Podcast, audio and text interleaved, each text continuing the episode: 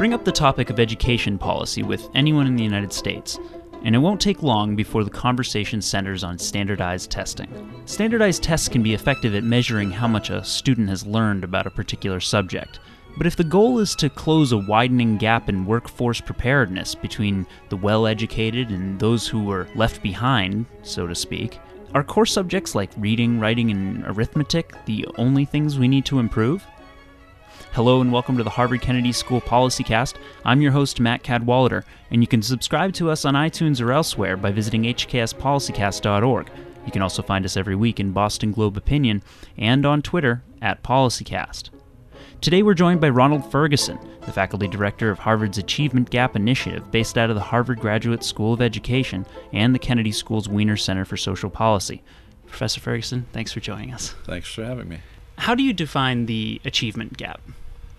There are actually lots of achievement gaps, but there are differences between groups in the ways that they perform on measures that we care about. Typically, we define it in terms of standardized test scores, but we can define it in terms of grades or even attitudes and, and various important dispositions? It might sound like an obvious question, but why is the achievement gap so important right now? The gap is important because we care about equity in the society for all types of reasons. We also care just about excellence in general.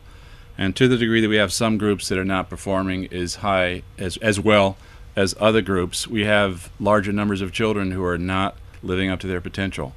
And it's got implications for the entire society as well as for those groups that tend to be performing less well than we think they potentially could. Um, I mean, we've got a long history in the society of both racial and socioeconomic equity. We know that different groups have had different op- access to opportunity over time, and so it's also simply uh, a matter of fairness.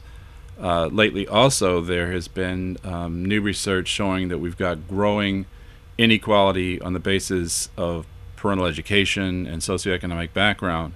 In fact, we've had stable or perhaps narrowing racial uh, academic performance and achievement, but widening differences by, by family background. And, and all these are things that we worry about.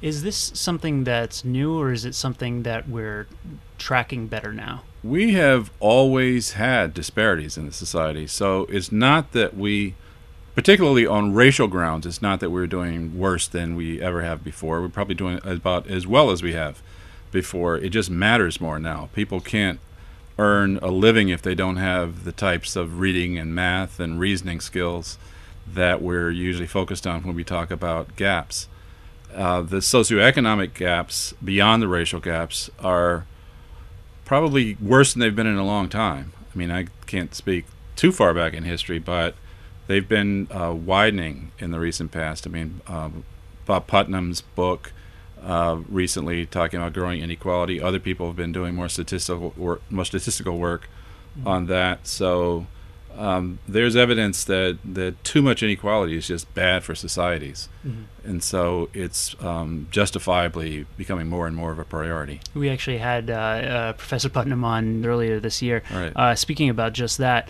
He spoke about this gap between uh, those who've gone to college, yes. those with parents who have gone to college, right. Uh, and those without, and how that right. is a major divide in, in the, the U.S. right now. Yeah. Uh, let, let, me emphasize, though, that. Um, when you say going to college and the importance of college, just a footnote to our conversation, uh, we need to get past the idea that everybody has to have a four year degree.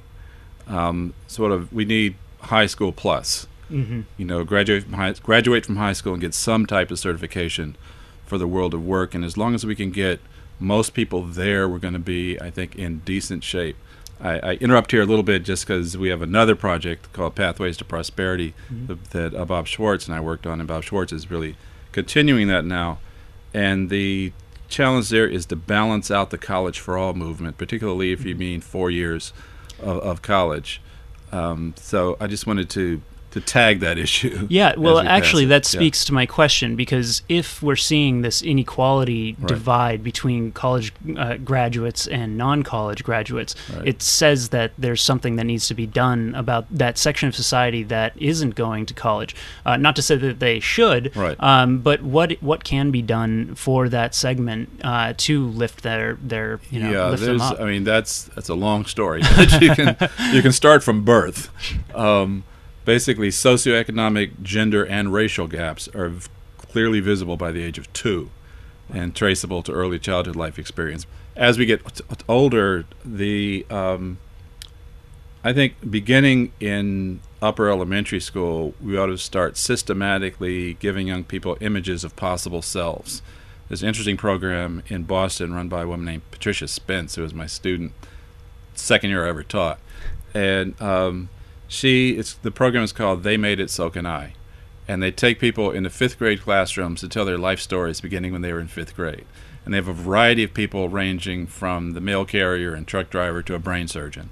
And so for every month or two, for maybe even fourth, fifth, and sixth grade, mm-hmm. somebody comes through, talks about their lives and how they got from being a 10th grader, I mean, a 10 year old in fifth grade, to being a grown up with a job and a, and a life. Um, it gives kids enough menus of possible, enough possible self images that they can start to plan, right, and have a reason to stay on task.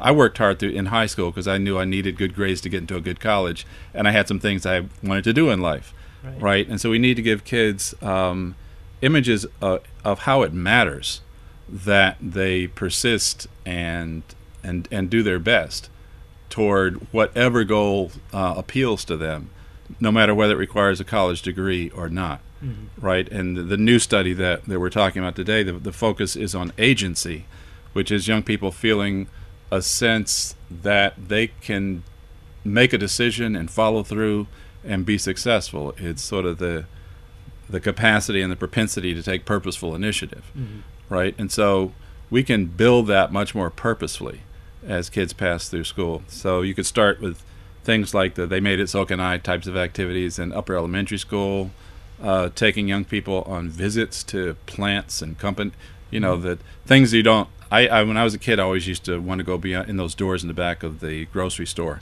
that people used to come in and out of. You know, what's back there? You know, take take Yeah. them back there. Let them see what it looks like for people to be at work back there.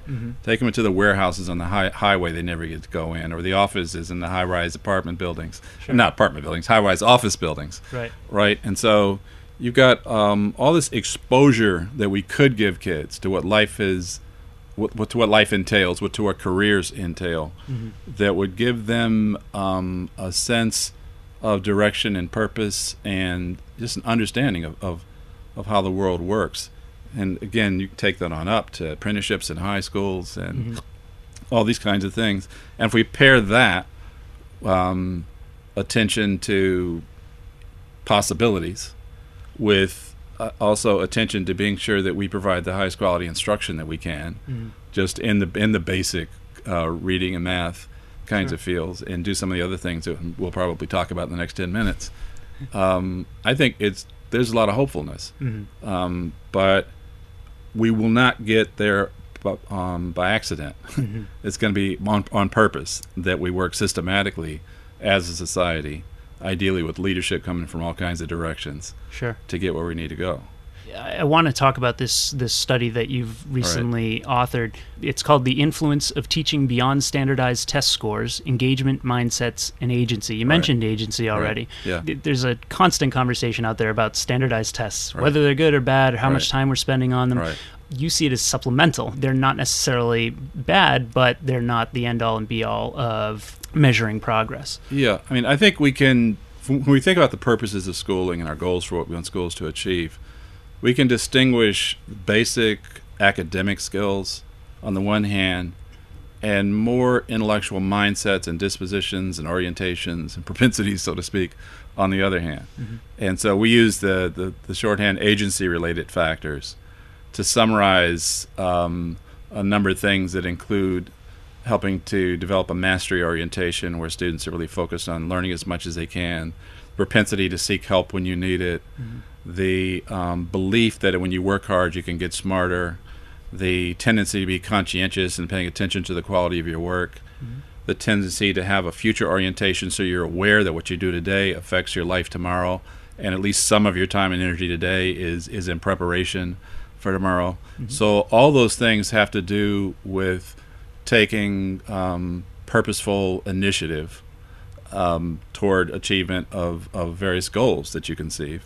And also, they do require having the capacity to take that initiative. So, we lump all these things together under the heading of agency. Mhm. And so, if you can say the two big headings, if I if I could go out and just dictate how we're going to think about this, one big heading would be the development of academic skills. The other big heading would be the development of agency Mhm. right? And all our professional learning for teachers and our ideas of what educational productivity looks like would prioritize both these things. Mhm. And both are important. I mean, I got interested in test scores at the end of the 1980s when we had 10 year old data um, collected through test scores when young people were um, ages 14 to 21. 10 years later, they were 24 to 31 and you could drop a test score in a wage equation and knock out most of the black-white hourly earnings gap. That um, the skills that those tests were measuring are skills that people sell Mhm. when they go into the labor market, Right. right? And so, as an economist interested in in racial equity, for example, there was nothing mo- any more effective or impactful you could do Mhm. than to reduce inequity in the skills that people use to generate their incomes Right. right? And so I spent a lot of time over the last 20, 25 years thinking about how to close test score, uh, skill gaps measured by test scores. Right. But um, more recently, like a lot of people, my attention has been also pulled to the fact that other things matter too. And so, beginning about 15 years ago, I started measuring some of these other things. Right, um, it came work. It grew out of my consulting work actually in Shaker Heights, Ohio, and then spread to to other places Mhm. where, in collaboration with teachers, I designed surveys to understand what students are actually experiencing in classrooms. We were interested in student engagement, and student mindsets, in what teaching looked like from the perspective of students, and we developed what became uh, tripod student surveys. Mhm. Okay, and I actually have a business now that provides survey services to schools around the country. And that business generates a lot of data that we can then bring into Harvard and analyze for studies like the ones we just talked about. So I think the theory behind standardized tests is that you know what the students show that they know Right. is a is an indication of how well the teachers are doing at teaching them those subjects. Yes. How do you measure how these teachers are doing without using the standardized tests? Classroom level student surveys Mhm. that ask this, this the, the student, how do you experience this class that you're sitting in right now with this particular teacher? Mhm. Okay. And we have, you know, hundreds of thousands of observations on these things. Sure. All right. And so we also ask not only how do you experience care? You know, does this is this teacher tuned into your emotions when you're not feeling good on a good day? Mhm. Does this teacher welcome your point of view in class? Does this teacher make learning interesting? Does this teacher explain things clearly and clear up confusion and give you a useful feedback and um, summarize things at the end of the class period and uh, ask you to really explain your thinking and um, hold you accountable for continuing to work even when you want to tune out. Okay, does the teacher do all those kinds of things? And we can have we have we're in the 18th, 18th generation of the survey now, Mhm. so it's been refined year after year Sure. to to get at these things, and we can show that students can distinguish these ideas when they are answering questions about the class. Mhm. But in addition to those, we ask questions about student engagement and mindsets. So, you know, um, this guy named Erik Erikson, who has a theory of life cycle relationships with the social environment, we adapted Erikson's model to look at life in the classroom. Mhm. Okay, and so we pick up how safe and trustful students feel, um, how cooperative they perceive themselves to be doing, how ambitious they are about their learning, Mhm. how relentless and diligent they are. So, do they ask for help when they need it? Do they give their best effort, for example? Sure. Um, how satisfied they are with what they learn, how much they perceive they have learned. Right. But in addition to that, we asked questions that get at what people are calling mindsets these days that have to do with growth mindset and conscientiousness and future orientation.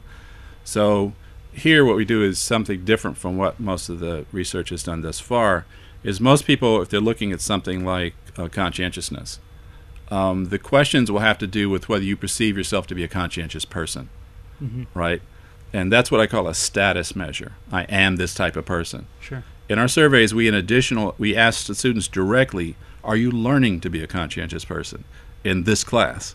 And so that's a four-item index index in what we do. Mm-hmm. So it's got an item like, for example, in this class we learn to pay attention to the quality of our work. In this class we u- learn to use time wisely. Okay. okay. In this class we learn to be well organized. Mm-hmm. So those are actually d- asking students directly about the development of conscientiousness mm-hmm. in this classroom, and then we pair that with questions about status. So I am the type of person who pays attention to the quality of my work. I am the type of person who's well organized, uses time wisely, and so on. Mm-hmm. Okay, and we can study the degree to which what they say about the seven C's of teaching predicts whether they say in this class we learn to be more conscientious in the way that I just said. Mm-hmm. Similarly, a growth mindset. In this class, we learn to believe we can get smarter. Okay, mm-hmm. as opposed to just thinking you're you're stuck where you are. You're stuck sure. smart. You're stuck not smart. Sure. I, I kind of want to tie this back to sure. this idea of agency and. Right. So students today obviously are facing prospects in however many years when they get out of school right. of either going to college and, and potentially having a good career or you know having poor prospects without going to college. Uh, is that reflected in the need to inspire them? I mean, is it true that students today need to be inspired more than students maybe 10, 20, 30 years ago? I think students have always needed to be inspired, but the um, 30 40 50 years ago there were more and better jobs for people whose aspirations with regard to particularly academic skills were pretty limited I mean, you could do any of a number of different things mm-hmm. um, without needing many academic skills. Now, even to work in manufacturing, you need pretty good math intuition because a lot of the man- manufacturing is computer guided. Right. So you've got to be able to look at a computer screen and watch the a line on a graph and know when to shut the line down. Right. Okay. Uh, people have tried to cut out middle management. You've got to now instead of having a lot of managers people on the line ha- might have to write the um, directions to the next shift that's coming in to let them know, you know, where we stopped and what you need to do, and so on. So, um, and a lot of that shift change happened, you know, in the 80s and 90s, and so people need more skills just to survive sure. these days, and um, aspiration, inspiration, agency. Mm-hmm. Um, are all the more important because you can't be passive right. these days, and the society is so um, so fluid that people are have to change jobs, and you have to learn new things. Mm-hmm. And we need people to to be lifelong learners and to take the initiative to to learn the things that they will need to learn in order to qualify for the next opportunity, mm-hmm. right? And so it's always been true that um, we needed agency, that people needed agency. I think we have left it to chance whether we pay explicit whether students are given any explicit direction right. in that we've assumed parents will take care of that the family the community will take mm-hmm. care of that and when you come to school you got to learn to read and write and reason right and so now the nice thing is that some of the things that we do in school serve both purposes right but i think if we pay attention to each side explicitly and purposefully we may end up with a blend of activity that would be different from if we didn't pay attention uh, purposefully. And I'm not claiming I've got it all figured out, um, but I think um, these are things we can figure out. Mm-hmm. Um, the things that we need to do, we can measure. People think about, oh, you can just measure basic skills kinds of things. You can measure almost anything, right? All you need to do is be able to rate it. uh-huh. You know, is it would you rate this low or high? You know, mm-hmm. scale of one to five, one to three, one to ten um, people can give you a, a, sense. I mean, even when you go to the doctor, you're in pain. The doctor says, "Well, on a scale of one to ten, what is it?" Right. And my experience is, I'm usually able to say, "Well, it's about a five, or it's a seven, or it's a 9 mm-hmm. You know, Pe- people think you can't um, measure a lot of the feelings that that we have. We think it's got to be something you can measure, like a test score. How many how many did a student get correct? Yep. But you can measure almost anything that people have a, a, a feeling about because the feelings tend to be intense or not so intense. Mm-hmm. Just like with pain, your doctor asked you, is it where is it on a scale of one to ten? And my experience is I can usually tell them. Right. I can distinguish a five from a seven from a nine Sure. in pain on a scale of one to ten.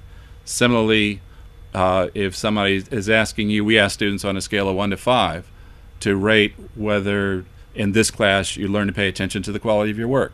Students have had a partic- particularly after you know second, third grade, they've had enough experience with different teachers and knowing what it feels like to really do it versus not to really do it, that they can give you a reasonable answer on um, on things like whether you're learning to believe you can get smarter or whether you pay attention to the quality, learning to pay attention to the quality of your work in this class. Right. And one of the things that we're most interested in learning and being able to calibrate more effectively, even we started in this paper, but we want to get further along, is really understand the evolution of identity in terms of conscientiousness and growth mindset and future orientation. And the, theor- the theor- theoretical notion is the more students have short term experiences that emphasize and press them and inform them on things like this, the more they will sort of transition over into a mindset where they think, that's just the kind of person I am. I mean, imagine one year all your teachers were pressing, were emphasizing to you that the harder you work, the smarter you're going to get. And all your teachers were emphasizing you, you've got to pay attention to the quality of your work. I'm not going to accept sloppy work.